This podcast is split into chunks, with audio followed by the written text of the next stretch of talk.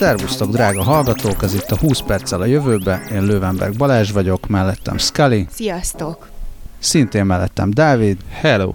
Előző adásban a CES-ről beszélgettünk, és egy ilyen majdnem follow van, mert beszéltünk a sokféle tévéről, köztük a hajlított képernyőről, és tegnap vagy ma délelőtt ugrott elém egy hír, hogy hivatalosan is temethetjük a 3D tévét. Sniff.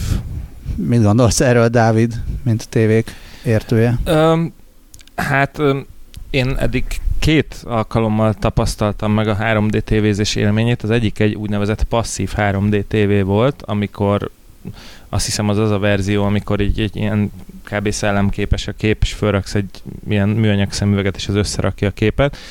Attól szerintem 10 percen belül akart az a szemgolyaim távozni üvöltve a fejemből, tehát az borzasztó volt, és egy, aztán volt egy aktív 3D TV, ami meg olyan, hogy a, a szemüvegbe egy ilyen kis stroboszkóp effektet előidéző valami van beleépítve, így be kellett kapcsolni, és akkor egy picit zizeget. Az tök jó volt.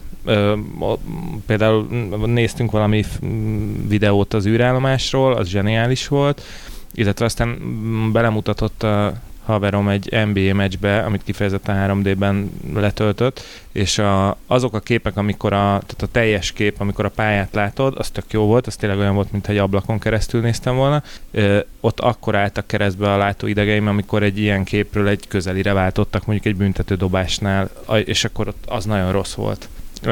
De úgy alapvetően ez egy jó élmény volt, csak or- akkori szemmel nézve is orbitálisan drágának tűnt, úgyhogy igen, szóval ezen a téren még lett volna mit fejlődni, azt hiszem. Majd, hogyha még a 3D filmeket is eltemetik, szerintem az lesz a jó, vagy kitalálnak valamit, amitől nem lesz idegesítő. Igen, igen, igen. Tehát e, e, ezt meg kell még ugrani szerintem, ez a közeli, távoli, nagy totál, kis totál, nem tudom, és egyéb tévés szakki, vagy filmes szakkifejezések. Neked van erről véleményed? Nekem csak annyi, csodálkozom rajtatok, hogy ti nem vagytok oda ezért az egészért, mert hogy a, általában a fiúk szoktak oda lenni az ilyen mindenféle új audiovizuális technikákért. Ö, én szintén annyira nem rajongtam érte nekem 3D filmeknél, tehát 3D tévével nincs élményem, 3D filmeknél ö, az ilyen mindenféle gyors képek, tehát nem is a váltások, hanem az ilyen nagyon gyors kameramozgásoknál uh-huh. volt. Nekem nem a szemem akart kiugrani, hanem a gyomrom. Aha tehát így annyira nem, meg most, hogy elkezdett romlani az egyik szemem, most már így külön rossz, vagy kényelmetlen. Ja, én a szívemre teszem a kezem, én már a surround hangot se értettem, hogy most abban mi a nagy pláne. Tehát moziba, moziba tök oké, okay, az így rendben van, de, de ez a X.1-es izé, és akkor tele kell fúrni a falat ilyen kis izé, oldal, hátsó oldalhangszóró, középső oldalhangszóró, alsó-felső királyász. Ezt én nem értettem, hogy most ebben mi a pláne nekem az így tökre nem, nem tudom, valahogy nem tett hozzá annyit egy filmélményhez, hogy most én ezért nekiálljak átdrótozni az egész lakásomat. Nekem köszönöm szépen, sztereó tök jó. Na, az viszont nekem volt olyan, egy időben volt otthon, amikor tényleg én is érzékeltem, hogy jó, és akkor most ott így a hátam mögött motoszkál a szörny. Nagyon sokat nem tett hozzá nekem sem, de, de poén volt úgy az első három arka alkalommal, amikor Igen, ez pont az első három alkalommal poén, amikor elrepül a fejed fölött a helikopter, és akkor utána fordított kicsit a fejedet, azt annyi. Jó. Mondjuk IMAX azért az, az elég jó. hát az, az, az mondom, IMAX, hogy ezek... IMAX 3D ezeknek a nem, technológi... nem a hangra, hanem még képre is. Képre is, abszolút. Tehát ezeknek a technológiáknak a létjogosultságát abszolút látom egy mozi előadás erejéig, amikor odaadják a kis szemüveget az elején, kijössz a végén, és jó estét kívánok. Hát jó, csak a sima, sima 3D, a sima értsd, a nem IMAX, uh-huh. az szerintem még ugyanúgy idegesítő, hogy egyszerűen nem... Tehát ugye az van, hogy a, az ember az életben különböző dolgokra fókuszál. De azt te választod meg, hogy mire fókuszálsz, tehát attól lesz 3D élményed, hogyha közelit akarsz nézni, akkor közelire fókuszálsz, ha távolít, akkor távolira. Ott meg megmondják a meg megmondják, és ez nagyon zavaró, cserébe plusz élményt nem ad, cserébe valahogy így rosszabb is a kép, Szóval én nem, nem tudom, hogy ezt miért csinálják. Tehát, hogy több pénzt lehet elkérni a jegyért? Vagy, vagy miért, miért van Valószínűleg ez? igen. Most lehet, hogy ki fogtok röhögni. Én, én tavaly vesztettem el az IMAX szűzességemet, és előtte nem sokkal voltam először 3D-s moziban is, a, ami nem IMAX volt, ott a Marsit láttam, és a, az új Star Wars-t láttam az IMAX-ben. És tök jó volt mind a kettő, de olyan hihetetlen nagy különbséget az én ott se érzékeltem, azt leszámít, hogy az IMAX-be nem tudom, másfélszer akkora a vászon, és az jó. De lehet, hogy mi már öregek vagyunk ezeknek a mai fiataloknak a szokásaihoz. Ö, nem, szerintem ez is olyan, hogy, hogy igen, így a, mit tudom én, első tehát igen, egy, egy, egy-két film erejéig oké, okay, aztán, aztán megszokod. Én IMAX 3D-ben azt a filmet láttam, mert megint nem ugrik be a cím, de tudjátok, amiben a magas kék lények vannak, és a farkasokkal táncoló sztoria, csak egy másik bolygóval. Most nem mondjuk el, hogy ez melyik. És ott, ott mondjuk tényleg feelinges volt de csak azért nem mondjuk el, mert tudjuk, hogy a hallgatók ilyenkor mennyire izgulnak, hogy én tudom, én tudom. Bazd meg, tudtam, hogy a Hókusz Pokkire emlékeztet. Jó. Na és hogy ott, ott voltak ilyen nagyon szép feeling és ilyen repülős jelenetek, és amikor nem voltam rosszul tőle, akkor nagyon élveztem tényleg, de nem akarok minden héten menni. Na ez meg a másik, hogy mondjuk az olyan filmeknél, ahol így kifejezetten van értelme, lásd olyan filmeknél, amik szép tájakon játszódnak, vagy űrben, meg ott van értelme. De amikor egy nem tudom, teljesen napjainkban egy városban játszódó filmet tolnak 3D-ben, azt végképp nem értem, hogy most abban meg az jó, hogy az 3D. Na hagyjuk a 3D-t. Hiszen a Sony a meg az LG is Meg a Samsung, Samsung is. A Samsung, igen, Samsung már régebben. És további, még egy-két ilyen CES morzsa, Scully, te hoztál pár, nem, nem bírod abba hagyni. Ez a gépségszalonos a most már rendszeresen vér. frissülő gépségszalon? Gépségszalonos vér, amiben reméljük, hogy most nincsen túl sok alkohol. Köszönöm, hogy így átvezetted, igen, egy olyan ö, hát egy okos karkötőt hoztam, ami hát fitness karkötőnek azért nem nevezhető, mert ilyen lépést, meg pózus számot, meg ilyeneket nem mér, ellenben azt méri, hogy mennyi ö, vér van az alkoholodban, vagy fordítva és ez alapja ezt egy elektrokémiai szenzorral nézi, és hogyha összekötöd egy ö, okos telefonnal, iOS és Android telefonokkal működik, akkor azt is meg tudja neked becsülni, hogy mikorra fogsz kiózanodni. Ö, egyébként ez még nem létezik, csak a CES-en mutatták be az ötletet, és crowdfunding kampányon gondolkodnak, és még azt sem tudják, hogy 100 vagy 150 dollár legyen az ára, de nekem nagyon tetszett az ötlet, és mindenképpen el akartam nektek mesélni én egy pillanatra itt megzavarodtam, mert Milo Sensorsnak hívják ezt a céget, és én egy pillanatra azt hittem, hogy ez egy név. És mondtam, milyen jó neve van az embernek, aki egy ilyen cégnél dolgozik. Elektrokémiai szenzor, azt mondja ez a cikk, az ubergizmo.com cikke, hogy az alkoholt át tudja alakítani elektromos árammá, ami szerintem egészen kiváló, mert ez azt jelenti, hogy ha nagyon sokat ittál, akkor viszont fel tudod tölteni ezt a fitness karkötőt. Ezt, ezt a kört már a múltkor végigjártuk egy adásban, hogy, hogy miből mit lehet termelni. Aminek az a vége, hogy szarból lesz a pálinka, ugye? Csak hogy rövidre zárjuk a lúpot. Igen, igen, és a kisfiam van egy fél csirke, mit főzzek belőle, hát pálinkát, édesanyám. Elektrokémiai szenzort, édesanyám. Köszönöm, hogy elmondhattam. És a 3, 3D-ről még annyit akartam elmondani, majd úgy is kivágod, hogy az egyik barátnőm szokta mondani, amikor azt beszéljük, hogy akkor most 3D-ben vagy ne 3D-ben nézzük a mozit, hogy ő mindig 85D-ben nézi. Én meg közben azon gondolkodtam, hogy ez a karkötő lehet, hogy arra is alkalmas lesz a jövőben, hogy lehet, hogy a jövőben már nem úgy lesz, bár igen, kicsit, kicsit ütközik az önvezető autóval, de most ezt tegyük félre, és hogy a rendőrök majd így fognak szondáztatni, csak így rá nyomnak egy ilyen karkötőt a csuklódra, nem kell fújni semmit, akkor nem lehet trükközni, hogy bedugod a nyelveddel, és úgy fújod, meg hasonló. Meg... Nem is tudtam, hogy ilyennel lehet trükközni. Igazából nem lehet, de vagy hát szóval így vannak erre mindenféle ilyen jól értesült taxisoktól származó városi legendák. Meg hogy milyen orbitot kell rágni. Igen, igen, igen.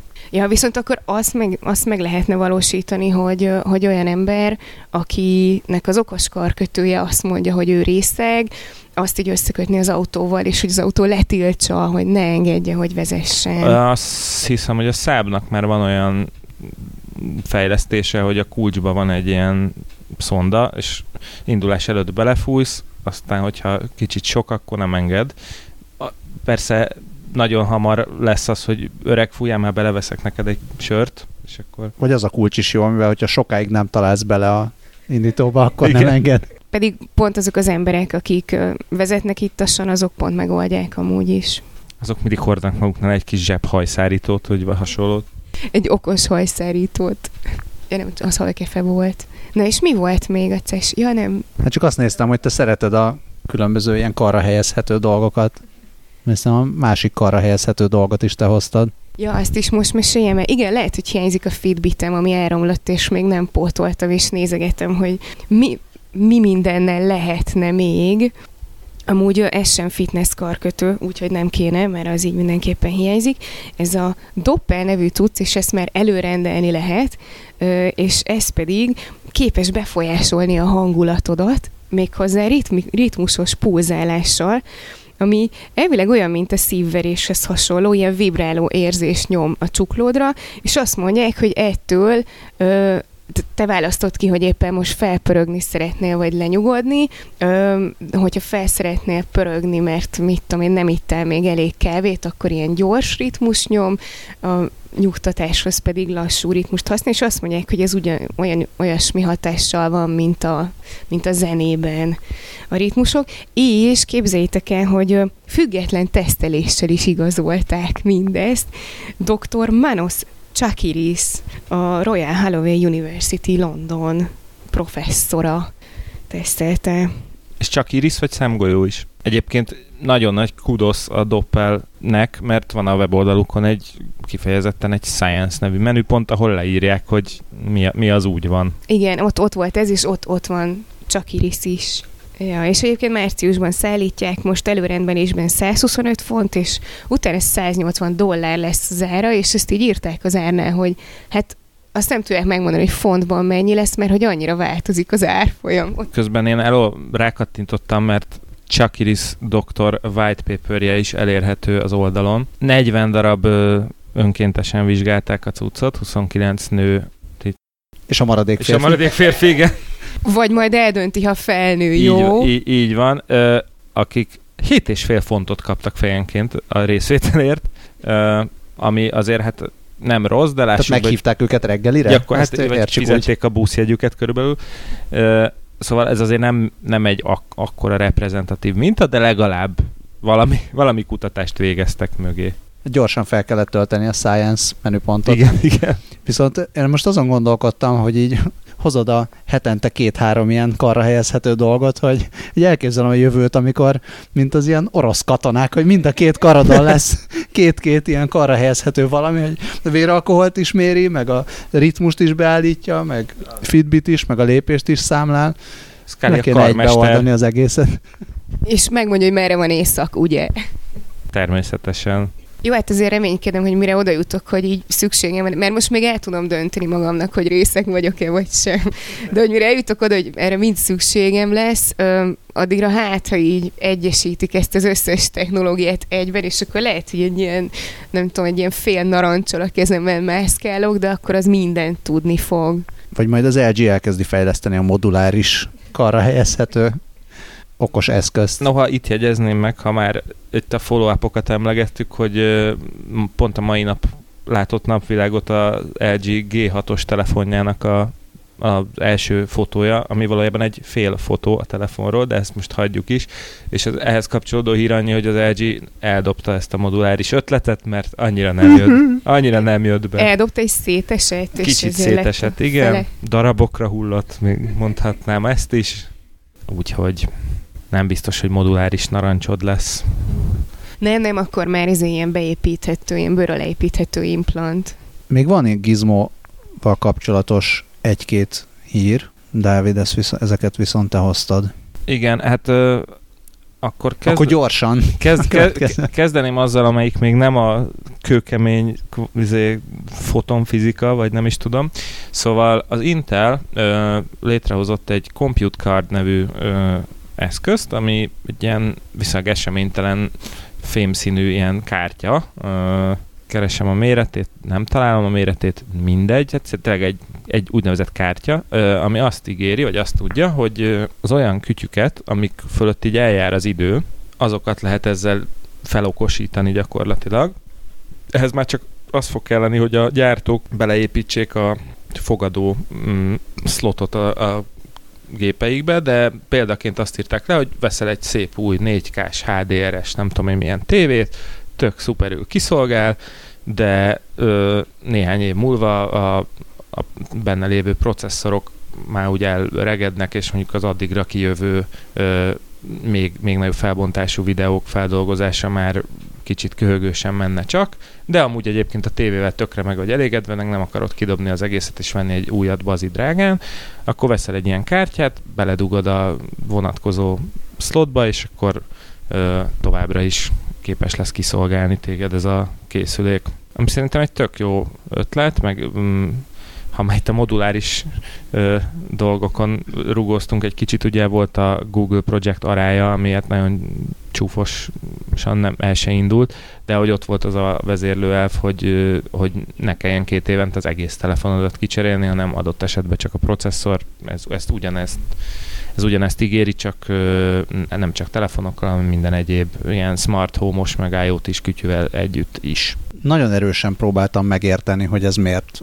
Nem is az, hogy miért lenne jó, hanem hogy miért lenne jó és miért működne a valóságban. Tehát ő azt mondja, hogy ez a compute card, ez a teljes számítógép. Tehát, hogyha ugye most egy minden eszközben van valamilyen számítógép. Igen. Ez a System on a Chip, memória, tárhely, ilyen input-output és, és uh, ilyen vezeték nélküli kapcsolat, Csatlakozás, csatlakozási igen. képesség. És a többi az pedig a, a mindenféle ilyen specializált e, eszköz e körül, most a sütő, tévé, maga, igen, akár igen. számítógép, vagy bármi.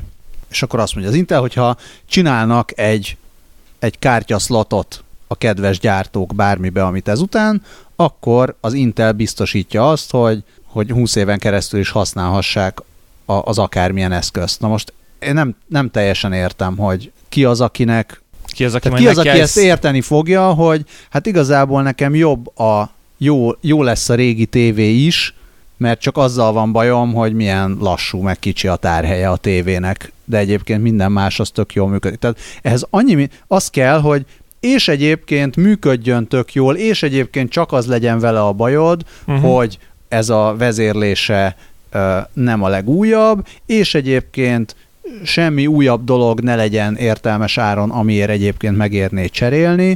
Tehát, hogy annyi, annyi minden ilyen kötöttség van, hogy én nem, nem teljesen értem, hogy ez azon túl, hogy valahogy egy ilyen hírnek, meg ez az elsőre jó ötletnek tűnik, hogy jobban belegondolva, nem, egyszerűen nem, nem tudom elképzelni azt a tényleges gyakorlati szenáriót, amiben ez használható én, lenne. Én is gondolkodtam ezen egy kört, most maradva a tévés példánál, tegyük fel, most veszünk egy smart tévét, nem tudom, 400 ezer forintért, amit sokba kerül, de izé nem évvégi bónuszt kikesseltük, és akkor hajrá. Ö, ugye ezen az ilyen smart tévéken vannak az ilyen-olyan appok, YouTube, itt a Netflix, stb. stb., amik mind eszik a memóriát. De hát ezek most még kövezzen meg bárki, én még nem láttam olyan smart tévét, amit olyan, olyan istenesen kényelmes, meg praktikus lett volna használni, szóval ezek inkább ilyen kisegítő megoldások, amik fel nem állok és át nem ülök a géphez, ahol sokkal jobb a YouTube, és gond, mondjuk, ahogy ezt fejlesztik, lesz, lesz jobb, nem tudom, gyorsabb, okosabb YouTube kliens a Smart TV-re, meg hasonló, nyilván ez több memóriát fog zabálni, stb. stb. És akkor egy idő után ott, ott leszel, hogy tök jó a tévét képe, tök jó a tévét hangja, nagyon szépek a színei, minden, de, de nem tudom, a közbelefejlesztett új YouTube kliens az már nagyon döcögősen indul el rajta, és akkor most, most vidd el, az, tehát és akkor ehhez képest, hogyha veszel egy új tévét, az belekerülne megint, nem tudom, 300 ezer forintodba, ez a kis kártya megkerül, nem tudom, most ugye nincs, nem írnak árat, meg majd év közepén fogják piacra dobni, akkor majd meglátjuk, hogy mennyibe fog kerülni, de mondjuk ez a kis kártya, nem tudom, 50 ezer forintért megoldja ezt a problémát, akkor van miről beszélni. Ti amúgy mostanában találkoztok ilyen problémával Smart TV-nél, hogy lassú, és, és ezért nem tudod jól használni? Én, én úgy általában nem a, én most a Smart TV-nek ö, nem azt érzem a hibájának, hogy, hogy lassú lenne, és ezért nem tudom használni, hanem szar. Jó, oké. Okay. de, le, de lehet, hogy mondjuk nem tudom, három év múlva már olyan Smart TV lesz, amiben már van egy beépített Kinect mondjuk, és akkor csak kettőt hadonászol a levegőbe, és már keresel is a YouTube-on.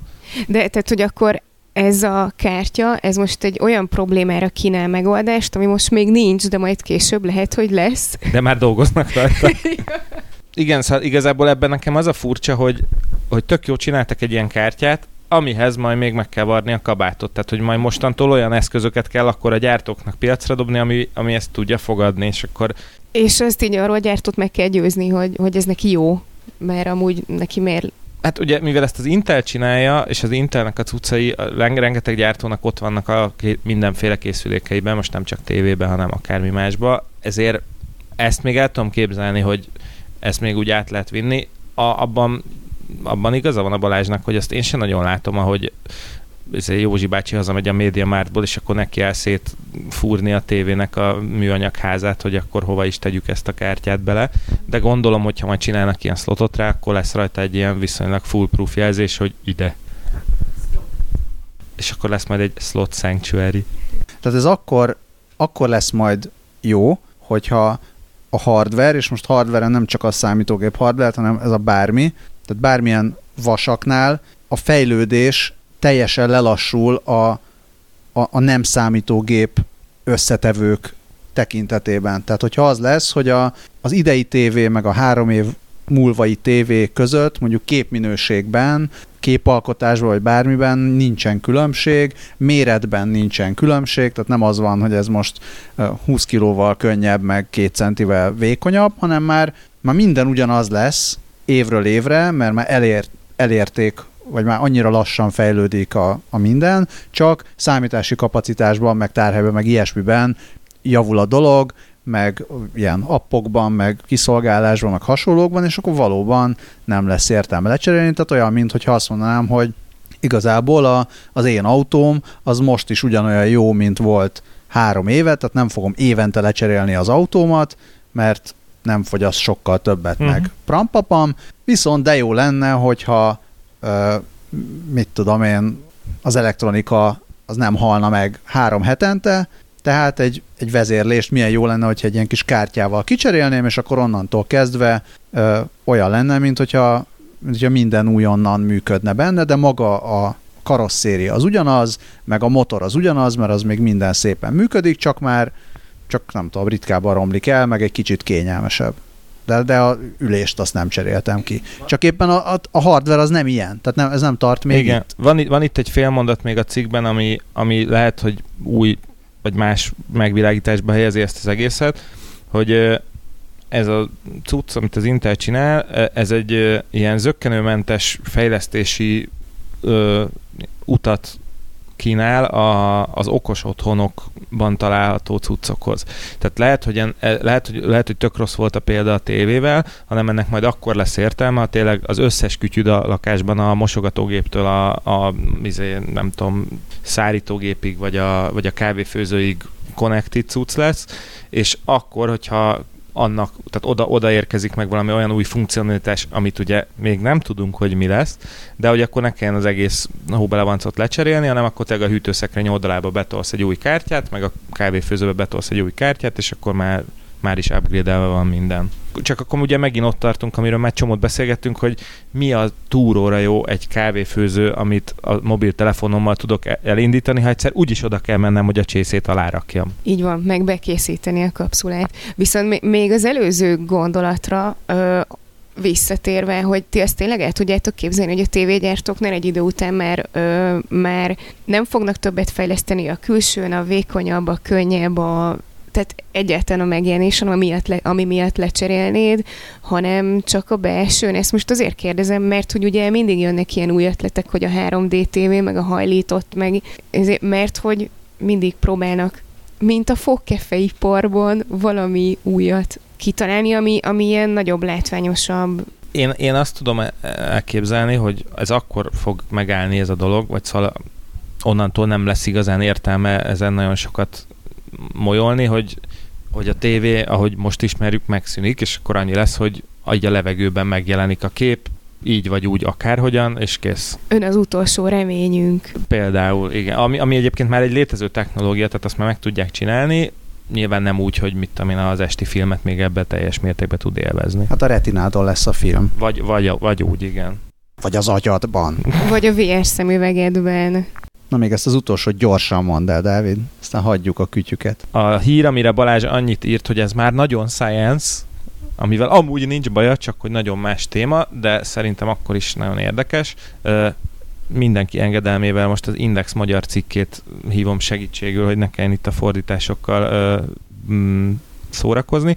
Szóval a lényeg az, hogy sikerült videón rögzíteni azt, ami mondjuk a szuperszónikus repülők esetében a hangrobbanás, viszont itt ezt most a fénysugár esetében tudták ö, rögzíteni, vagyis sikerült egy úgynevezett fotonikus Mach-kúpot ö, rögzíteni, ami akkor alakul ki, amikor a fény eléri a, a fénysebességet. Mert ugye a fénysebességét azt tudjuk, hogy mennyi, viszont a fény azt tud, tehát azt le lehet lassítani. És, és így oldották meg. Jin Yang Liang és munkatársai a Washington Egyetemen létrehoztak szilikongumiból és porított alumínium oxidból egy csatornát, és kitöltötték száraz ködével, nagyon, nagyon költői, majd egy... És közben dallamos rockot játszottak. Igen. És ezután kilőttek egy 7 pikomásodperces lézerimpulzust, és az alagút falánál a fény sokkal lassabban haladt, mint a száraz, száraz jégben, és ez hozta létre ezt a nagyon érdekes jelenséget. Majd be fogjuk linkelni, mert valójában a cikk legérdekesebb része a belelinkelt GIF, ami látható, hogy valóban középen van a fénysugár, és mellette ez a fény, úgynevezett fénykúp. Na, de ezt azért megnéznéd 3D-ben. Hát ezt megnézném 3D-ben, ha fel tudnám fogni a egy billiómod másodpercet. Dugj be egy kártyát, hát. ja, lehet, hogy csak hát, ez... Úgy érzed, az agyamra ráférne egy kis Ja nem, nem, upgrade. csak hát azzal. Ja, ja. És azzal érvelte, hogy azért legyen benne ez a cikk a mai adásban, mert van benne egy olyan kamera, ami 100 milliárd képet készít egy másodperc Igen, és valójában ezt az Index cikkében is írják, hogy valójában nem a felvétel elkészítése volt a, ennek a, tehát nem ez volt itt a nagy tudományos áttörés, hanem az, hogy ezt a kamerát elkészítették, aminek a gyakorlati haszna az, a, az, az hogy gyógyászatban fogják például tudni használni, hogy egy élő agy működését fogják tudni követni ennek a segítségével, vagyis azt, hogy mikor melyik idegsejt hogyan sül ki, ez, ez pedig fontos adatokkal szolgálhat. Amit az Indexen úgy mondtak, hogy az idegsejtek lövöldöznek lehet, hogy most ez a felhasználása, de megidézve de Demics szellemét, biztos vagyok benne, hogy a pornóiparban is találnak majd valami felhasználási módot. A világ, világegyetem leglassabb pornófilmét fogják megcsinálni ezzel a kamerával. Egy, nem, nem az agysejtek két, két órán keresztül fog tartani, és ebbe kettő darab pislogás fog beleférni. Hát amikor már mindenre ráuntak az emberek, akkor lehet, hogy erre fognak izgulni, hogy hogyan pislogott. Menjünk tovább az AI rovatunk következik, amiben az én egyik kedvenc mostani hírem található. Uh, ugyanis Ausztráliában azt tervezik, hogy bevezetik uh, útlevél helyett az arcfelismerést. Hát mit szóltok ti ehhez? Nagyon rosszul jár az, aki egy kocsmai verekedés után akarja elhagyni az országot.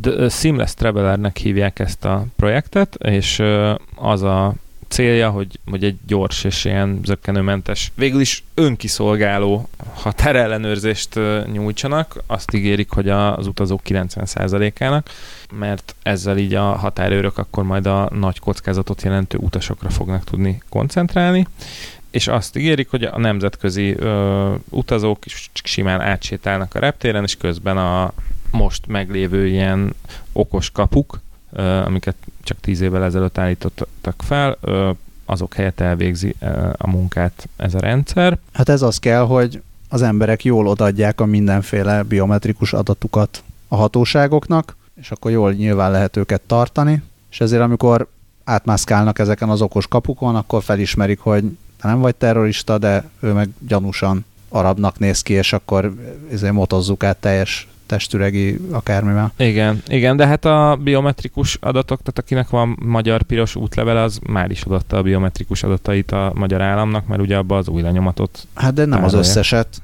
Itt, itt pont arról van szó. Én nem, nem, nem ellenzem ja. ezt a dolgot, csak, csak mondom, hogy ez úgy néz neki, hogy nyilván a, a arc, iris és új lenyomat mindenféle adatokat felvennék a néptől, és akkor remélhetőleg nagy biztonsággal felismerni őket a rendszer, és azt mondja, hogy jó, akkor te mehetsz, téged meg kiemelünk. Igen, egyébként az ausztrál kormány 2015-ben már meghozott egy törvényt, ami lehetővé teszi számukra, hogy ilyen biometrikus adatokat gyűjtsenek a saját polgárairól és a külföldiekről gyerekek, gyerekek included. Ez új lenyomat, fotó, hang, videó, iris scan és magasság és testsúly. Ezeket foglalja magában. Egyébként ehhez a rendszerhez az új lenyomat miért kell? Miért ne? Ja, jó. Gondolom azért, mert a, egy csomó helyen, tehát hogyha bűnügyi nyilvántartásba vesznek, ott új lenyomatot vesznek, és akkor leveszik az új lenyomatot, átfuttatják, ja, kész. Ja, és akkor, hogyha így szkennelik, szkenneli az arcodat a kapu, akkor összekapcsolja az újranyomattal, és úgy hogy... nézi, hogy a bűnügyi rendszerben mi van igen, rólad. hogy másfél évvel ezelőtt italozást és szóváltást követően sérelmére. De az is lehet, hogy amikor megfogod a korlátot valahol, akkor ott rögtön nézik az új lenyomatodat is, és akkor... az okos korláttal. És akkor persze mindenki problémázik azon, hogy ezzel hogy vissza lehet élni, meg okos hackerek ellophatják a biometrikus adatokat is, és akkor de rossz lesz, de mondjuk útlevelet ugyanúgy lehet hamisítani. Tehát ezt nem, nem pontosan értem, hogy ez mennyivel lenne rosszabb. Útlevéllel ugyanúgy vissza lehet élni, mint egy új lenyomattal, vagy bármi mással, amit, amit lelopsz. Inkább csak annyi, hogy ezt hol tárolják, Hát meg valójában ez, ez kevés, hát nyilván a biztonságról is szól, de ahogy ez, ahogy ez a hír meg van fogalmazva, ez inkább egy, egy, egyfajta kényelmi funkció, hogy meg, meg logisztikailag is jobb lesz, és akkor gyorsabb lesz a utaskezelés a repülőtereken, ami valószínűleg jelentős dollárban kimutatható haszonnal is jár. Ezt értem, csak minden ilyen cikkhez hozzátartozik a mindig ez az utolsó előtti bekezdés, amiben azt taglalják, hogy hát itt komoly privacy aggodalmak merülnek fel, mert tehát gondolom az van, na, tehát nem tudom, hogy mit feltételeznek ezek a, a, az aggódók, hogy mennyivel rosszabb ez, hogyha ilyen adataidat tárolják, mint hogyha az útleveled adatait tárolják, amit nyilván szintén tárolnak, igen, tehát az meg igazából minden adatot tárolnak, tehát... Az ilyen cikkek alá kommentelnek a Facebookon a privacy-üket féltő felhasználók, lol. Szóval szerintem sokkal egyszerűbb mindenkinek az élete, ha elfogadja, hogy már nagyon régen nincs olyan, hogy privacy, és akkor innentől kezdve Ennyi. lehet nyugodtan örülni a, az ausztrál fejleményeknek. Nincs privacy, de legalább gyorsabban eltérsz a reptéren. Ennyi, hát. És ha nem csináltál semmit, akkor nem kell aggódnod. Hát ha nem csináltál semmit, és senki nem hekkelte meg az adatbázist, hogy beleírja, hogy te csináltál valamit. Ne ragasz kuki, mert meghűlök. Folytassuk az AI rovat? Újabb győzelmet arattak, aratott a mesterséges intelligencia, amennyiben közel 800 ezer dollárt nyert egy AI profi pókerjátékosoktól. Ezt a Carnegie Mellon University ö, mesterséges intelligencia kutatói fejlesztették, ö, Libratusnak hívják ezt az AI-t. Egy Brains vs. Artificial Intelligence nevű versenyen négy profi pókerjátékos szállt harcba ezzel a, az AI-val, No Limit Texas Hold'em játékot játszottak, de tehát nem, nem e- egyszerre, hanem a négy játékos külön-külön játszott heads a Libratusszal, és még folyik, folyik ez, a, ez, a, ez a verseny, 120 ezer leosztást fognak lejátszani. Január 11-én indult, és amikor a The Next Web írta a cikkét, akkor már 65 ezer leosztáson túl voltak, és addigra a Libratus alaposan rávert a, az emberi ellenfeleire, és 794.392 dollárt pókerezett össze. Az egyik játékos, bizonyos Jimmy Chu, aki nem egyenlő a cipőtervezővel, elmondta, hogy nagyon-nagyon kemény ellenfélnek bizonyul a számítógép, főleg mert minden egyes leosztással ta- tanulja, tehát fejleszti a saját játékát. És jó a póker arca. Elég jó a póker arca, igen. Engem az érdekel, hogy mire fogja költeni a nyereményt, ha vége. Bélyegre. Én gondolkodtam sokat ezen a híren, mert ugye tavaly volt a, a nagy gógyőzelem, az AlphaGo, ami ugye sokkal bonyolultabb, mint a sakk, és akkor ezen vakaróztam, hogy a, a póker az vajon mennyi, tehát a póker nem egy, nem egy nagyon bonyolult játék most, ha itt ilyen mesterséges intelligenciák meg számítógépek képességéről beszélünk, és ugye mivel ezek tehát úgy játszották ezeket a játékokat, mintha online játszanának. Szóval volt egy képernyő, semmi, semmi izé. És akkor ezen gondolkodtam, hogy ott tehát az AI honnan tudja eldönteni, hogyha valaki blöfföl ellene. Mert hogy ember ellen játszol, akkor van egy csomó tényező, amiből kalkulálhatsz, hogy fú, ez az ember az előző öt partiban is, nem tudom, blöffölt, vagy nem mutatta meg alapját, stb. stb. Hogy ezt hogy lehet számszerűsíteni a, egy AI számára? Hát az nem lehet, hogy pont az, az jó az AI, hogy nagyon gyorsan vagy embernél gyorsabban felismer bizonyos mintákat, és felismeri a játék stílusodat, és ez alapján a blöffelési stílusodat is. Tehát nem tudom, hogy ezek a, ezek a profi pókeresek, ezek milyen szintű profi pókeresek. Tehát a élvonalba tartoznak, vagy nem annyira, számít-e ez? Tehát nyilván ez egy tök nagy eredmény, mert valószínűleg nem kutyaütőket vert le a, az AI, de azért feltételezem, hogy még a viszonylag ügyes pókeresek is valamennyire kiismerhető stílusba játszanak. Tehát nem teljesen random az, amit csinálnak. Van egyfajta stílusuk, és akkor, hogyha ha ez van, akkor, akkor azt a gép valószínűleg jobban fel tudja ismerni, mint egy, mint egy ember. Na ez, ez a, közben megnéztem itt a River Casino, úgy hívják a helyet, akik ezt a Brains vs. AI versenyt kihirdették, és itt olyan, olyan arcok játszanak, akik ilyen 6-8-10 éve már uh, pókerből, on- online pókerből szerzik a megélhetésüket, uh, és például ez a Jimmy Choo, akiről szó volt, olyan, ö, olyan versenyeken indult, ahol a beugró a 100 ezer dollár volt. Tehát valószínűleg azért már látott ezt azt. Azért mintafelismerés ide vagy oda, a jó pókeresek tehát hogy, hogy pont, hogy nem kiismerhető a játékstílus, vagyis ez nem, nem, nem ez a jó szó, hogy nem kiismerhető, hanem egy jó pókeres pontosan azt ismeri fel, hogy milyen játékos ellen, milyen stratégiával hatékony játszani. Tehát felismeri, hogy ki az, aki ellen az a, az a jó stratégia, hogy csak akkor adok meg, vagy akkor emelek, hogyha jó lapon van, vagy, vagy azt látom, hogy ez egy, ez egy ilyen passzívabb stílusú játékos, és akkor agresszívan elkezdek ellene nagyokat emelni, blöffölni, stb. De de ezt emberenként tudják változtatni, és ugye a, nagyon, a, a nagy online prók, az, ők párhuzamosan szoktak játszani, négy-öt, van, aki akár tíz asztalon is egyszerre, ahol mindenhol ugye tök más emberek ülnek, szóval nagyon flexibilisnek kell lenni ilyen szempontból. Kíváncsi lennék a Carnegie Melonos emberek előadására, hogy, hogy mit is tud ez pontosan, hogy hogyan dönti el, hogy mikor emel, mikor ad meg, mikor dobja el. Tehát mit csinálnak, mit csinálna egy ilyen játékos, hogyha saját maga ellen kéne játszania. Uh-huh. Tehát ugye akkor is bizonyos minták azok felerősödnek, tehát lenne egy ilyen visszacsatolás, és előbb-utóbb valamit elkezdene játszani. Nem? Ha hogy játszanál saját magad ellen? És lehet, hogy egy ilyen AI, az kicsit olyan, mint hogyha saját magad ellen játszanál, de azzal a megkötéssel, hogy, hogy keves, kevésbé hibázik hosszú mhm, távon. Uh-huh.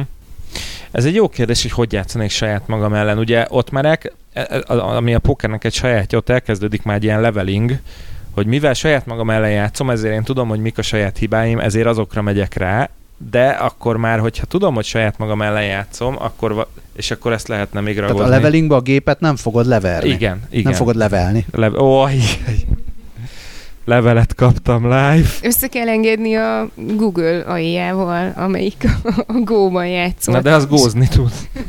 Akkor gózzon Gyula.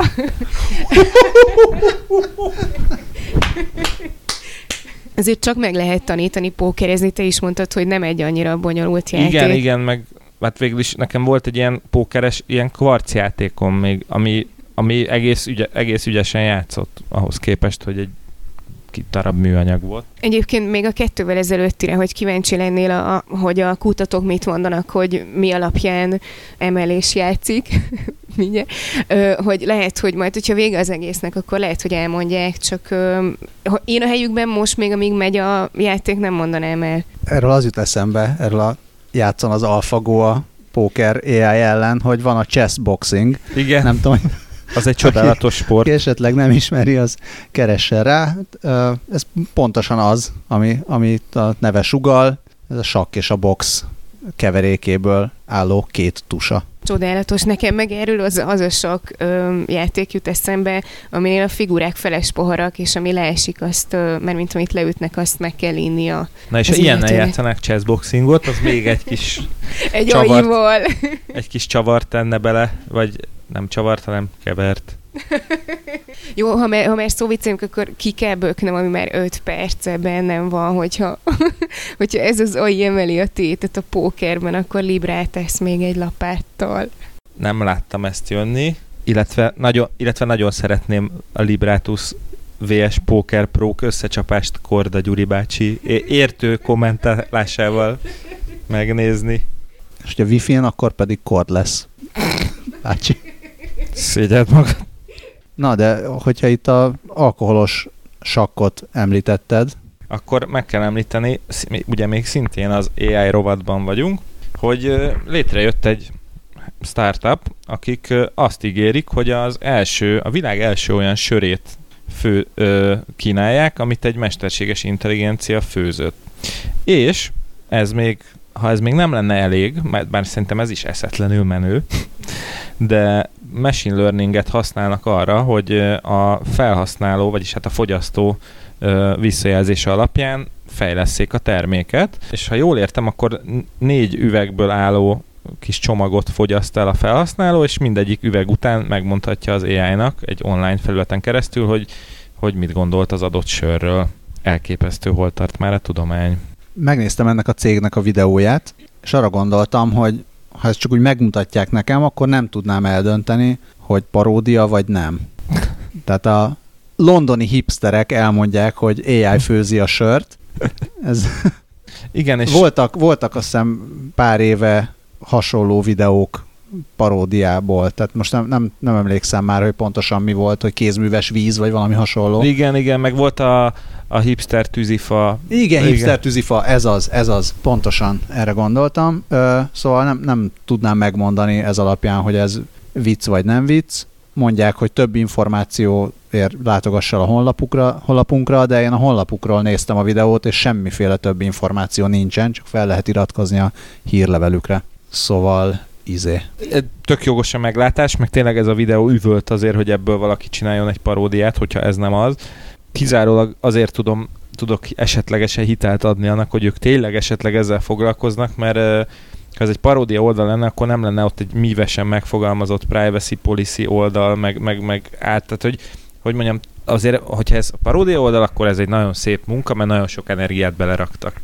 Én, én el tudom képzelni, hogy ennek lesz piaca, vagy ezért érdeklődni fognak iránta az emberek. Szerintem az is az ellen szól, hogy ez paródia lenne, hogy ha paródia lenne, akkor mind a két alapítót ilyen nagy szakállas hipsterét csinálták igen. volna meg, de ehelyett egyik se az. Nem tudom, mi a rosszabb, hogy ez paródia vagy, ha nem. Hogyha, hogyha létezik.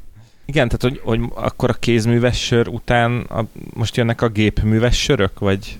Nem tudok többet mondani erről. A léhűtő után majd nyílik egy processzorhűtő nevű. Malátabár. Az, malátabár, igen. Ennyi volt az AI rovat a héten, és akkor a következő szekciót pedig én úgy hívtam, hogy automotor drón, mert lesz sok minden autóról, viszont az első az pont egy drón. Az interestingengineering.com, mi?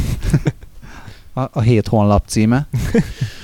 Azt mondják, hogy a, az ilyen drónos kiszállítás egyik nagy problémája az az, hogy milyen drága a drón, viszont erre megoldás lehet a, az eldobható, könnyű és olcsó alapanyagokból készült drón, és a, a DARPA, az Egyesült Államok katonai kísérletező, nem tudom milyen, hivatala? Szervezete? Ügynökség. Titkos ügynöksége? Agenci. Agencia most fejleszt ilyesmit, és uh, van egy ilyen Other Lab nevű, hát egy, egy ilyen, nem tudom, kis fejlesztő társaság, kicsit olyan, mint egy, mint egy ilyen kartonpapírból hajtogatott uh, vitorlázó repülő, valószínűleg pont az is, és ezzel szeretnék megoldani. Azt mondják, hogy ez nem, mondjuk a szállítás pontossága az nem százszázalékos, tehát ez a kidobjuk, aztán valahova odaér, majd valahogyan, viszont teljesen lebomló alapanyagokból van. Egy gomba alapú. Gomba alapú papír, ami egészen cuki. Nem tudom, hogy ezt egyáltalán drónnak kéne hívni, de nagyon jól néz ki. Nagyon jól néz ki, szerintem tök jó az ötlet, hogy tényleg megjön a drón, leveszed róla a kis csomagodat, aztán bevágod a komposztba. Mindenki örül. Ez főleg olyan helyeken érdekes, tehát nem, nyilván nem az Amazon fog ilyenekkel házhoz szállítani dolgokat, hogy hát, hogy valahol a 19. kerületbe keresse meg a csomagját, hanem amikor ilyen, mi az, ilyen egészségügyi termékeket, gyógyszereket, ilyesmiket kell eljuttatni nehezen elérhető helyekre, akkor ahova lehet, hogy le, le se akarnak szállni, nehogy már elkapják a betegséget, akkor ledobálnak pár ilyen kis repülőgépet, gyerekek játszhatnak vele, mondja Scully. Csak azt mondja, hogy, hogy nem az Amazon fog ezzel csomagokat küldeni, de reméljük, hogy a bombákat sem ezzel küldik, hogy ah, ott arra fele jó lesz. Szerencsére ezt Zsuki óta tudjuk, hogy a terroristák a fajék egyszerűségű megoldásokra hajtanak. Egy ilyen drónnal röpködni az rengeteg ö, helyen problémába ütközhet, úgyhogy valószínűleg ők maradnak az old school megoldásoknál. De amúgy poén, hogy felhoztad a terroristákat, mert az eldobható szóról nekem az jutott eszembe, hogy az eldobható telefonokat is ugye a bűnözők kezdték el használni arra, hogy, hogy ilyen hívásokat bonyolítsanak, amiket nem akarnak, hogy lehallgassanak, és hogy az így poén lenne, hogyha ezt is így ők kezdenék el használni, és a DARPA fejlesztette volna ki nekik.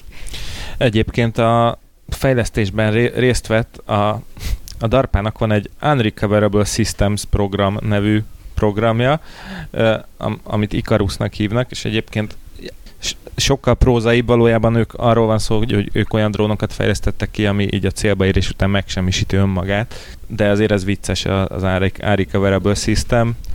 Kamikaze drón. Igen.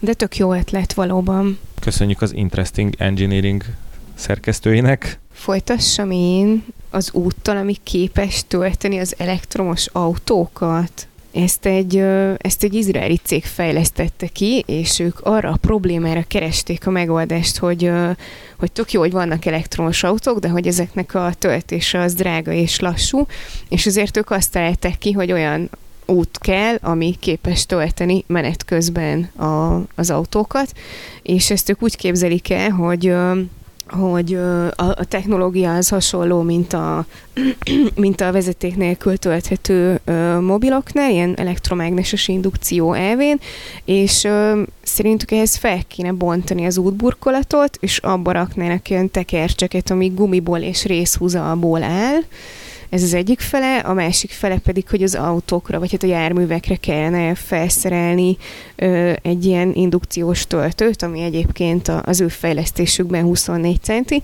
és akkor menet közben ez képes felvenni ö, az energiát a, az útból, ami egyébként ö, megújuló energiából lenne, vagy működne, és ö, ők házon belül már ilyen sikeres teszteket nyomtak, és ö, azt ígérik, hogy 2018-ban Tel Avivban már buszokkal is fogják tesztelni. Én ö, frissebb információkat olvastam ki erről az oldalról, amennyiben azt írják, hogy ö, Tel Avivban már 5 hónapja sikeresen teszteltek egy 20 méteres útszakaszt. Igen, e, ez az, ami, ami nekik így házon, vagy én úgy értelmeztem, hogy ez nekik a sikeres teszt, amit így ők ja, megpróbálkoztak, ja, ja. de vagy az már rendesen forgalomban ja, bocsánat, bocsánat. menő buszok. Nem, nyugodtan szólj, képes ők.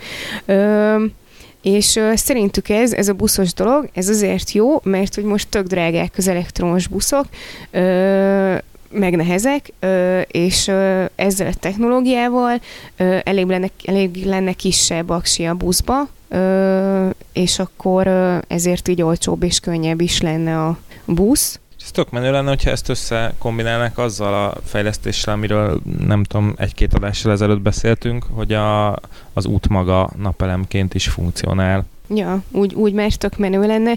Ö, nekem egyetlen egy aggályom volt ezzel kapcsolatban, hogy tök jó, hogy ott van az a 24 centis indukciós töltő a busz alján, és mi van a fekvő rendőrrel? Hát meg mi van a légkalapácsos Józsival, aki jön megszerelni a gázvezetéket, bár gondolom, ha majd lesznek ilyen utak, akkor ki lesz jelölve, hogy mellé fúrjál József. Ja, igen, igen, és mi van azzal, aki, aki meg a részhúzolt adja el a méhben?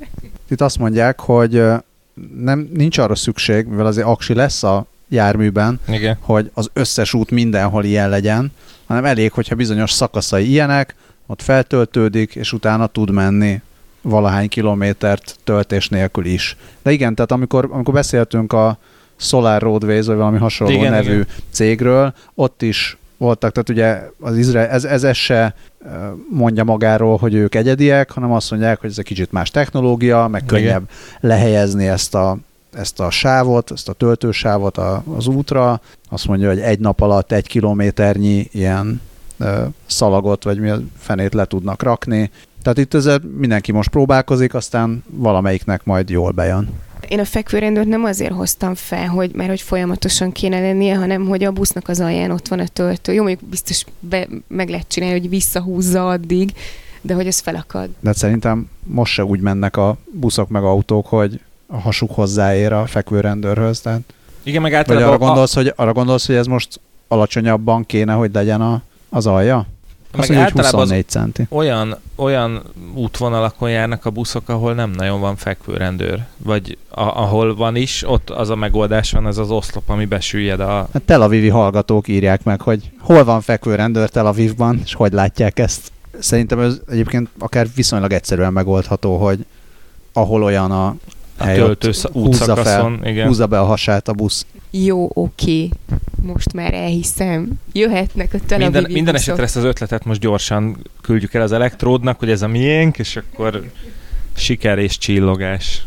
Na, a következő itt az autós szekcióban, amit nem usszátok meg, hogy ne beszéljek az Apple Apple-höz kapcsolódó hírekről, amit a múltkor már talán említettem, nem említettem? Azt hiszem említettem, hogy a Chris Lettner, aki... Az eredeti Dream Team tagja volt? aki, nem a, aki nem ugyanaz, mint a Christian Leitner, aki az eredeti Dream Team tagja volt, hanem a Chris Lettner, aki a, az Apple egyik fő fejlesztője volt. Például a Swift is hozzá kapcsolódik a, az Apple új programnyelve, vagy programozási nyelve, meg az LLVM, ami egy elég fontos fordító nyelv. Az Apple Development Tools vezetője, tehát egy ilyen főfejlesztő ember, ő átment a Teslahoz, hogy az önvezető szoftveren dolgozzon, és valahogy ennek kapcsán elkezdtek kijönni a, a mindenféle egyéb hírek is, hogy az Apple-nek milyen mm, fontos nagy emberei távozgatnak a Teslahoz. Itt két ember volt, aki, aki ilyen tényleg egészen, egészen ilyen kulcs figurának tűnt nekem, aki, aki szintén a közelmúltban ment át. Az egyik a Matt Casebolt, aki egy vezető design igazgató, igen, mondjad, én is kéz, arra gondoltam, Casebolt. Nem, ké, hát vagy, vagy akár Casebolt. Casebolt, igen. A MacBook Pro fejlesztésével foglalkozott. Ja, igen, utóbbi időben például a Touch Bar ezt a MacBook Pro touchbarját vezette, vagy annak a, annak a fejlesztését vezette, de az eredeti MacBook Air fejlesztésében is nagyon fontos szerepe volt. Ő, ő az egyik, aki átment. Egyébként a... meg úgy néz ki, mint egy 90-es évek végéről itt maradt Numetal együttes frontembere. Igen, mínusz ez a fülkarika. Igen. Úgy, vagy van, nem tudom, nem tudom megállapítani. Szóval ő átment a Teslahoz, Senior Director of Engineering Closures and Mechanisms, ami nagyon jó, mm. nagyon jó hangzik. Ajtó csukódásáért felel, vagy nem tudom miért. És a másik szintén elég nagy nevű designer, aki meg Bess Ording, aki egy holland származású ember, ő az iOS-ben, hát ha csak egy dolgot kéne kiemelni, hogy mit dizájnolt, akkor ez a kinetic scrolling, vagy bouncy scrolling, amit a Samsung ellopott. Kérjük a Samsungot, hogy most ne küldje ránk a jogászait. Szóval azt, azt fejlesztette, meg, meg rettent egy csomó ilyen ö, kis ö, UI dolgot, ami nélkül elképzelhetetlen lenne az iPhone. Szóval ő átment szintén a Teslahoz. Úgyhogy, úgyhogy biztos, biztos nem lesz rosszabb a Tesla a jövőben. Kérdés, hogy az Apple milyen lesz a jövőben. Az most így kevésbé mennék ebbe bele, de az, hogy a, a Tesla komolyan veszi azt, hogy rettenetesen menő autókat gyártson, az ebből az elég egészen biztos, eléggé igen. nyilvánvaló. És a, a másik érdekes dolog még, ami az elmúlt héten hogy elmúlt két hétben történt, az az, hogy a Chris Lettner hát volt Apple dolgozóktól egészen szokatlan módon egy nagyon hosszú interjút adott az ATP podcaston, és az idő nagy részében a Swiftről beszélt, meg programnyelvekről, ami én a körülbelül a 90%-át nem értettem, viszont a, az interjú végén beszéltek kicsit a, a Tesláról is, meg a, az autókról, meg arról, hogy mi várható, és egyrészt, amit ő magáról mondott, hogy ő nem igazán egy ilyen autóbolond, szerinte az autó az egy használati eszköz, és végül is arra jutottak, hogy hát ha rajta múlik, akkor az autó az egy ilyen unalmas összetevője lesz a jövőben az ember életének, tehát vigyen el innen-oda, ne kelljen vele sokat vacakolni, oldja meg a, azt a problémát, amire csinálták, és a kérdésre, hogy vajon, és mi, mi is beszéltünk erről, hogy vajon ez az, az az önvezető autó, ami már nem olyan, hogy hát azért úgy oda kell rá figyelni, hanem, hanem tényleg azt csinálja, hogy beülök hátul, mintha leülnék a kanapéra, és oda visz akármi van, és hogyha útépítés van, akkor tudja, hogyha... Kiszalad a gyerek, akkor kiszalad a gyerek, akkor is tudja. Szóval, hogy ez vajon két év múlva lesz, vagy 50 év múlva se lesz, ki tudja, és azt állítja a Chris Lettner, hogy szerinte ez a, a következő évtizedben nagyon is lehetséges, és egy fontos pont, amit, amit megemlített, az az, hogy nem kell, hogy tökéletes legyen ez a szoftver, csak azt kell, hogy jobban vezessen, mint egy ember. Ami hát egyrészt mondhatni, hogy nem nehéz, de én meg azt mondanám, hogy úgy nem nehéz, tehát bizonyos feltételekkel nem nehéz. Tehát autópályán jobban vezetni, mint egy ember, az valószínűleg elég könnyű. Igen. Gírbegurba kisvárosi földúton, vagy, vagy nagyvárosi, de gírbegurba utakon, nem is a földút, mert még, még talán a földút is egy, egy viszonylag egyértelmű dolog, de a, azok a bizonyos városok, amik ö, mondjuk régebben lettek tervezve, tehát például egy London, ahol kicsi utcák vannak, ö, mondjuk ilyen megszokás alapján lévő szabályok, nem biztos, hogy minden ki van táblázva. Tehát Albániáról beszélgetünk.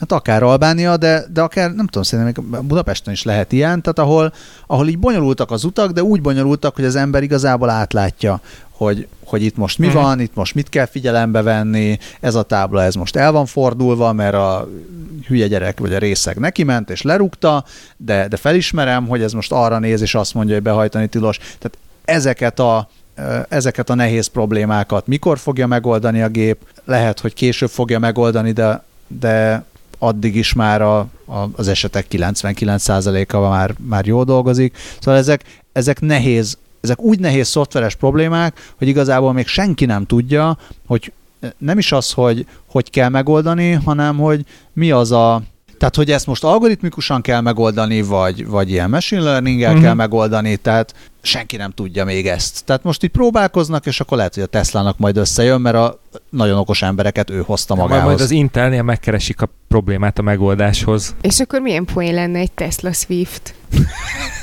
Nagyon aranyos volt. Bal- Balázs, hogy Scully nyújtotta neki a mikrofont, ő pedig elhúzódott. Köhögni. Jó, ez ott, és akkor még én nem érzékeltem, hogy ez fog történni. Na és akkor, ha már nem tudjuk, hogy ezt mikorra fogják megvalósítani, azt viszont legalább tudjuk, hogy az IBM szerint milyen lesz öt év múlva a világ, ugye? a gördülékeny átvezetés ez.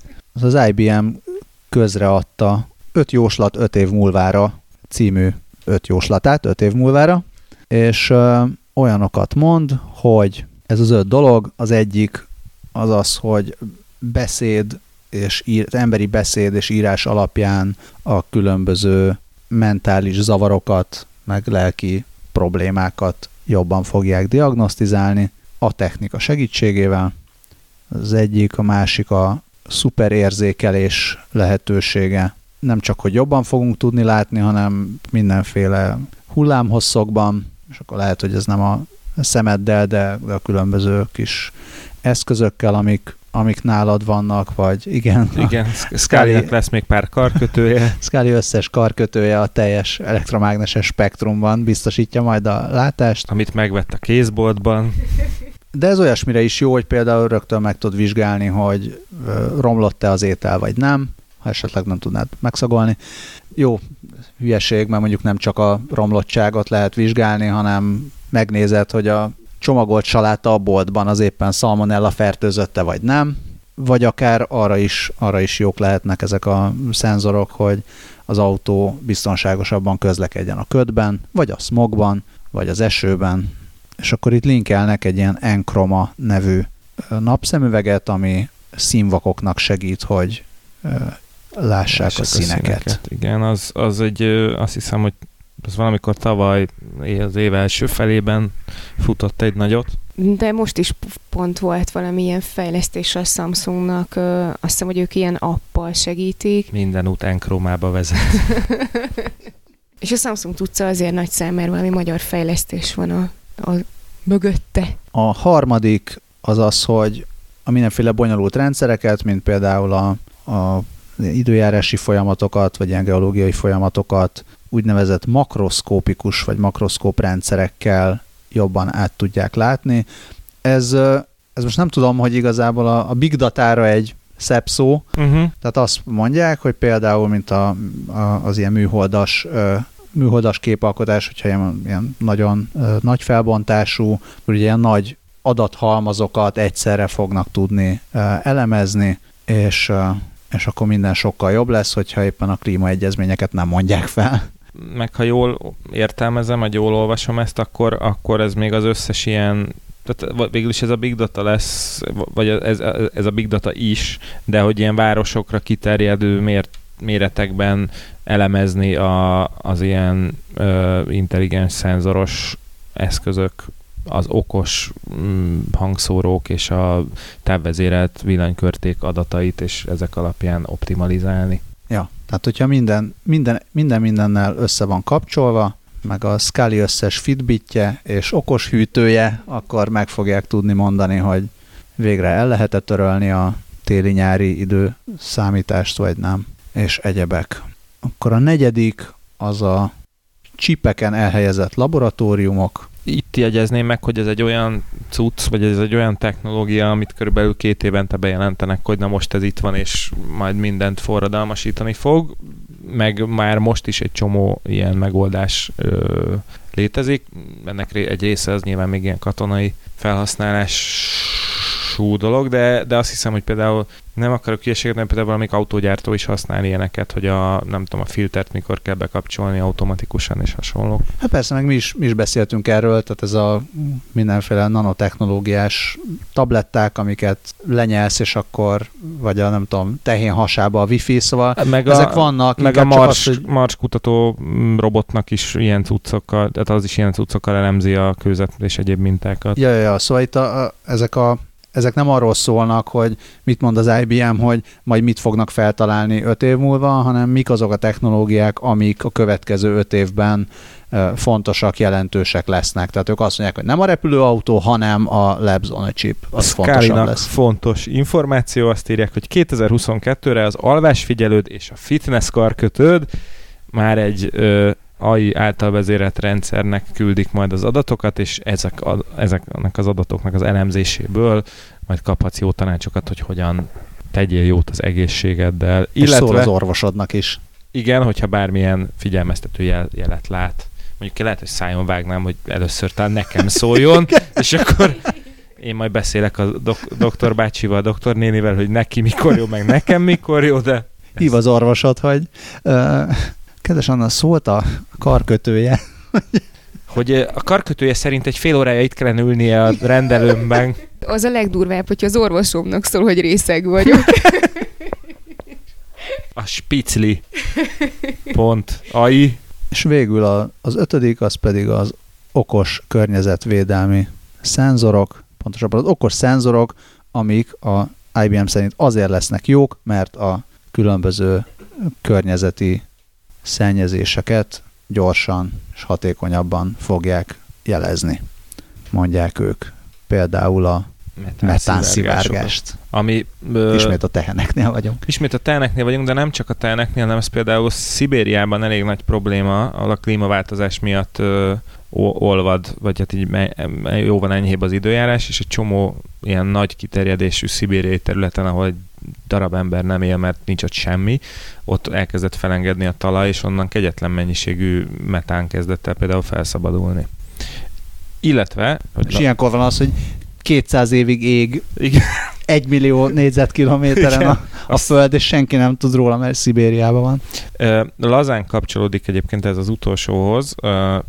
Érdemes rákeresni pont a mai napon vagy hát azt hiszem, hogy tegnap, vagy tegnap, illetve ma adta ki, adott ki a NASA egy adagfotót, amit a National Atmospheric and Ocean a NOAA nevű szervezet, nem, akkor bocsánat, National Oceanic and Atmospheric Administration, így hangzik a nevük, új, legújabb időjárás figyelő műholdja, a, amit úgy hívnak, hogy GOES 16, azt készített el, ami a minden eddiginél nagyobb felbontásban mutatja meg a Földet, illetve mindenféle spektrumban tud az is nézni, és azt hiszem, hogy 15 percenként csinál egy teljes szkent az egész bolygóról, és azok, az meg azt ígéri, azért mondtam, hogy ez kapcsolódik, hogy e, ezekkel a sokkal nagyobb felbontású fotókkal és egyéb adatokkal sokkal pontosabb meteorológiai előrejelzéseket kaphatunk majd, de ami ennél is lényegesebb, hogy a, a kutatók sokkal pontosabban fogják tudni követni az ilyen extrém időjárási jelenségek kialakulását, útját és stb. Úgyhogy ez már végül is ennyiben az IBM-nek félig meddig már bejött ez a jóslata. Hát nagyjából mindegyik olyan volt, hogy tényleg már itt van a van. Igen, igen, igen, igen. Egyébként az villant be most így még a még az azért fitness karkötő, meg az orvos értesítéséről, hogy igen, az a rész, hogyha az orvosomnak szól, az ilyen vicces, viszont uh, ugye mindig beszélünk arról, hogy idősebbeknek, mint a társalkodó robot, meg stb. idősebbeknek, ez tényleg jó, hogyha így valaki egyedül él, és mit tudom én, hogyha egy a lányának szól az okos karkötő, hogy anyunak lassul a szívverése. De nem, de hogy, tehát, hogy anyu, anyu rosszabbul van ma, ugor már fel hozzá, nézd meg, hogy mi van. De ha jól vettem ki a, ebből a leírásból, akkor ez nem azt fogja megmondani, hogy anyu ma rosszabbul van, hanem azt mondja, hogy anyu majd szerdán rosszabbul lesz. Na, ez meg még jobb, ha azt tudja megmondani. Vagy főzzé jobban anyunak, mert mostanában nem eszik túl egészségesen. Anyu véralkohol szintje most nagyon magas, hív fel gyakrabban. Na és akkor zárásként ezt uh, megírta már az újság többfelé, viszont nagyon tetszett, hogy ha minden kötél szakad, akkor készüljünk a legrosszabbra. A New Yorker készített egy hosszabb cikket arról, hogy az amerikai nagyon gazdagok hogyan készülnek a világvége utáni káoszra. Hát ezeket úgy hívják, ezeket a, a világvége várókat. Világvége várókat, hogy prepperek, és nekem rögtön eszembe jutott a Sergeant Prepper, de úgy láttam, hogy ezt mások már előtték. Még a földkerek mindig lesznek prepperek. Illetve a Preppers Delight című számot szeretném küldeni. Igen, ezek nagyon viccesek, és tényleg van mindenféle spektruma ennek is, hogy van, vannak, vannak az ilyen kansas rednekek, akik a vadászházba fölvisznek indokolatlan mennyiségű babkonzervet, meg lőszert, és vannak az, meg vannak az ilyen hobbi szalacsik, akik építenek bunkert. A fogarasi Árpád. Így, így Ugye? igen. Igen. És akkor vannak... Van nekünk is saját prepperünk. és akkor vannak a, a nagyon gazdagok, akik mindezt még luxiba is tolják. Na és hogy készülnek? Meséljetek! Hát úgy láttam, hogy az új-zélandi állampolgárság az például egy viszonylag közkedvelt lépés. Amit Peter Thiel a mai napon megszerzett, az is mekkora troll, hogy izé hatalomra segített a Trumpot, aztán lelép. Csá. Ja. A lézeres szemműtét, uh-huh. az még, mert hogy ki tudja, hogy mikor törik össze a szemüvegedet, meg egyébként is a kontaktlencse folyadék az a nukleáris holokauszt után viszonylag nehezebben beszerezhető anyag. Erre el kell mesélnem, hogy én 2012-re jósolt világvége előtt két nappal műtettem meg a szemem, és még gondoltam is rá, hogy én már legalább akkor megoldom, mire jön, de nem jött. De azért elégedett vagy? Hát most kezdett el elromlani megint, úgyhogy annyira nem, de, Na, de sokkal jobb. Csak egy kártyát be kell csúsztatni a szemgolyódba. és újabb öt évig tökéletes lesz. Ja, vagy elviszem a szemfelszedőhöz. Azt, azt olvasom itt közben, hogy a National Geographic készített egy felmérést, ahol a megkérdezett amerikaiak 40%-a azt mondta, hogy szerintük sokkal több értelme van fölhalmozni készleteket és bomba pincét, vagy Lego pincét építeni, mint egy nyugdíj alapba befizetni pénzt. Ez sokat elmond Amerika jelenlegi állapotáról. Most így végig gondolva a magyarországi nyugdíjpénztárak fejlődés történetére. Mi is jobban ez, ezt valahogy lehet, hogy, lehet, hogy jobban jártunk valami is, hogyha konzervbabot és Igen. tartós tejet veszünk, vagy nem tudom. Érdemes, érdemes helikoptert, tehát megtanulni helikoptert vezetni. Azt mondja, hogy igen, venni esetleg szigetet, vagy szigeten valami helyet. Mondjuk szigetet is úgy érdemes szerintem, nem tudom, hogy erre kitérnek-e, tehát hogy ne olyan szigetet, ahol nincsenek hegyek. Igen. Mert az... hogyha megemelkedik a tengerszint, akkor a a sziget az nagyon hamar veszíthet az értékéből. Nem, nem egyszerűbb akkor már egy, egyből egy, inkább egy úgynevezett hajót. Egy prepper túlélő hajót. De biztos. Arra beruházni. Biztos. Szóval a, a felhalmozás ott, ott az elég fontos, és Amerikában azért amerikai prepperek azok előnyben vannak abból a szempontból, hogy mondjuk Magyarországon a felhalmozás részét azt ugyanúgy meg tudod csinálni, de arra felkészülni, hogy ezt meg is védd, arra azért, az azért bonyolultabb. Igen. Tehát az számos jogszabályba ütközik, ha mondjuk fegyvereket akarnál felhalmozni otthon. Márpedig azt szerintem ki lehet jelenteni, hogyha jön a világ vége, akkor a, az erőszakosak nagyon hamar elveszik azt a sok felhalmozott babkonzervet, Igen. meg magyaróvajat, vagy nem tudom, mit érdemes felhalmozni. Marvin Liao például, aki korábban a Yahoo egyik vezetője volt, jelenleg kockázati tőke befektető, azt mondja, hogy ő például nem lőfegyverekre tesz, hanem mindenféle egyéb fegyverekre, például ijászat leckéket vett. Magyarok előnyben.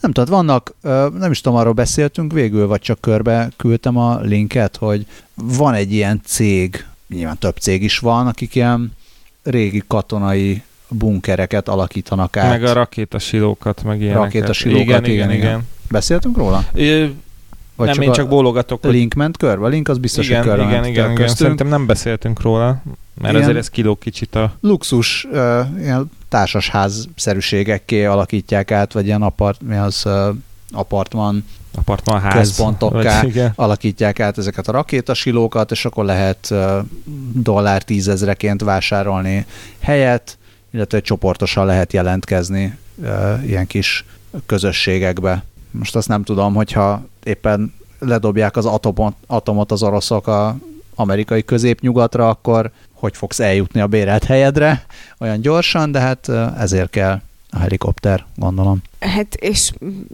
mi van, hogyha valaki elfoglalja a bérelt helyedet, mert ő erőszakos volt, és te meg nem? Akkor lenyilazod. Ja, ha tudod. Hiszen már a szemed is hát jó. meg védik, hát meg védik a igen, fegyveres igen, őrökkel. Marcon a gépisztolyos emberek védik. Most az a kérdés, hogy a fegyveres őrök azok erősebbek el, mint azok, akik mennek fegyveresen elfoglalni. De a fegyveres őröknek gondolom van ilyen gondok lakása ebben a létesítményben. Ezt akartam kérdezni, hogy és a fegyveres őrök a barátaikat, meg a saját családjukat engedik ebbe előbb, vagy a kinek a bérelt helye volt, de most már úgyis mindegy. Milyen jó lesz, ha lesz majd ilyen jövőbe látó aink, aki megmondja, hogy ma jövő héten az oroszok ledobják az atomot, tehát addigra odaérünk, és biztos helyünk lesz, és útközben egy fegyvert is szerzünk. És uh, vannak olyan elvetemültek is, akik meg azt mondják, hogy inkább arra kéne költeni a pénzt, hogy jobban megértsük egymást, és elkerüljük ezeket a igen, különböző igen. világvége helyzeteket, de hát mit tudnak ők? ezeket a szerencsétlen szemüveges liberálisokat fogják először megenni majd 2020-ban. Hát meg ez ugye csak arra megoldás, hogyha tényleg egy háború miatt lesz itt apokalipszis, és ugye amikor a, erről beszélgettünk az apokalipszises adásban, akkor pont arra jutottunk, hogy nem is biztos, hogy, hogy emiatt lesz. Tehát oké, okay, hogy költünk arra, hogy végre mindenki mindenkit szeret, és akkor hirtelen így jön egy zombi vírus, vagy nem Azt tudom, egy megjön meteor, a bazin vagy... egy aszteroid, ezt kész. Ja. De legalább végén mindenki boldog volt. Vegyél Lego pincét az izé atombunkerbe, jó lesz, ezt mondták nekünk. És az AI röhög a markába, és lekapcsolja a lélegeztető. Igen, izé. igen. Hát egyébként erről a cikkről két dolog jutott eszembe, az egyik a ö, World War Z-ben, a filmben nem tudom, hogy ez benne volt, de a könyvben biztosan, spoiler, hogy, hogy ott volt valami ház, egy hírességnek a háza, ami szintén valamilyen nagyon durván jól felszerelt volt, és meghívott más celebeket, és egyébként élőben közvetítette, hogy ők ott így milyen jól el vannak, miközben ugye kint már egyre több zombi van, csak arra nem készültek, hogy igen, a zombik ellen így, így védett a ház, akik mondjuk nem tudnak falra mászni, de az emberek, akik menekülnek a zombik elől, azok tudnak falra mászni, és fognak hát, is. És és, és mentek is, és akkor ott így nagyon gyorsan élőadásban így letámadták a celebeket, és befoglalták a házat. Nekem erről sajnos csak a Zombieland vonatkozó jelenete jutott eszembe, nem akarok spoilerezni. Ez most már úgyis a spoileres rész, mert... Ja, jó, hát szóval akkor a Bill Murray házába bemennek, és ott megtalálják Bill Murray-t, aki zombi, ezért belelőnek, és aztán kiderül, hogy ő valójában él, csak zombinak álcázta magát. Ö, és a másik, ami meg eszembe jutott, hogy, hogy Magyarországon is vannak ilyen prepperek a Bárka programról, ti hallottatok? Tehát ők... Az nem valami alternatív színház? Nem, az, az a másik, az a Bárka színház. Ö, egyébként pont így, ö, ilyen 2012 táján hallottam róluk, mert akkor olvastam ö, róluk is egy kicsit. Tehát ők nem ez a fegyverkezés meg felhalmozás, hanem inkább, ö, inkább ilyen, ilyen tanyán élő emberek, akik így azt próbált, vagy azt keresték, hogy hogyan tudnak mindent teljesen önellátóan csinálni.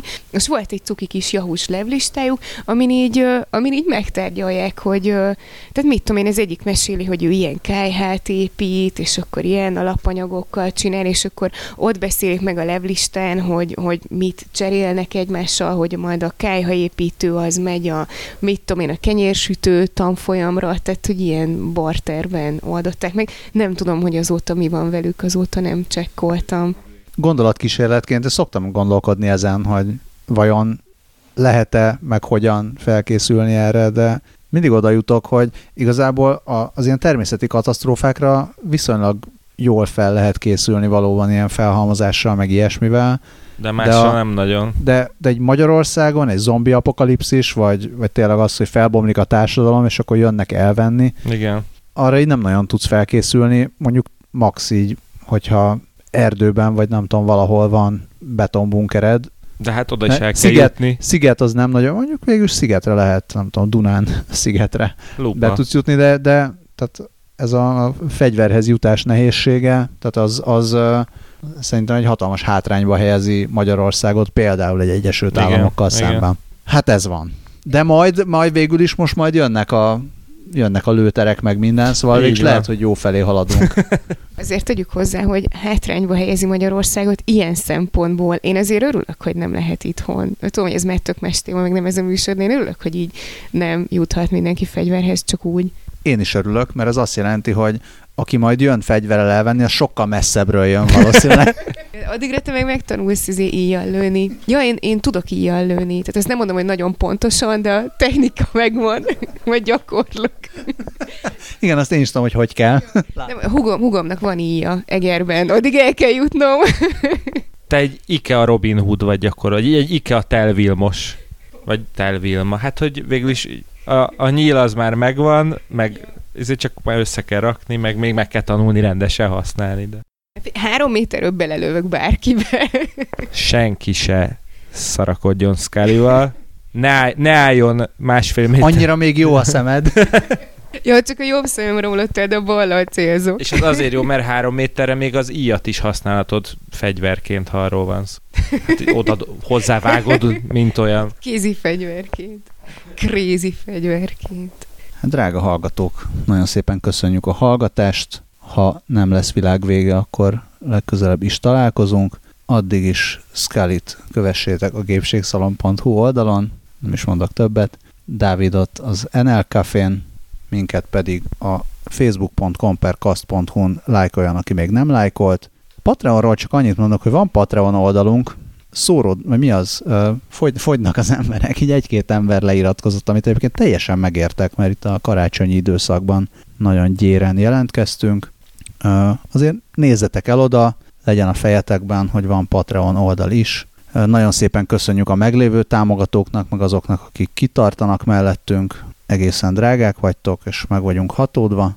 Én azoknak is megköszönném, akik támogattak, de már nem. Biztos volt rá okuk, hogy már nem. Ja, persze, persze, egyértelmű. Akik támogattatok, de már nem, te, semmi, nincs harag, azt is köszönjük a átmeneti támogatás, sőt. És egyébként nyugodtan, tehát az is egy teljesen valid támogatási forma, hogy direkt csak egy hónapra támogattok. Tehát senkit nem akarok erről lebeszélni. Te, teljesen igazad van. Ahogy felvezetted, muszáj volt hozzátenni. Köszi! Mindenki más pedig, hogyha megosztja a műsorokat Facebookon, vagy bárhol máshol, akkor azzal nagyon sokat segít. Ezt köszönjük szépen. Szervusztok! Sziasztok! Hello!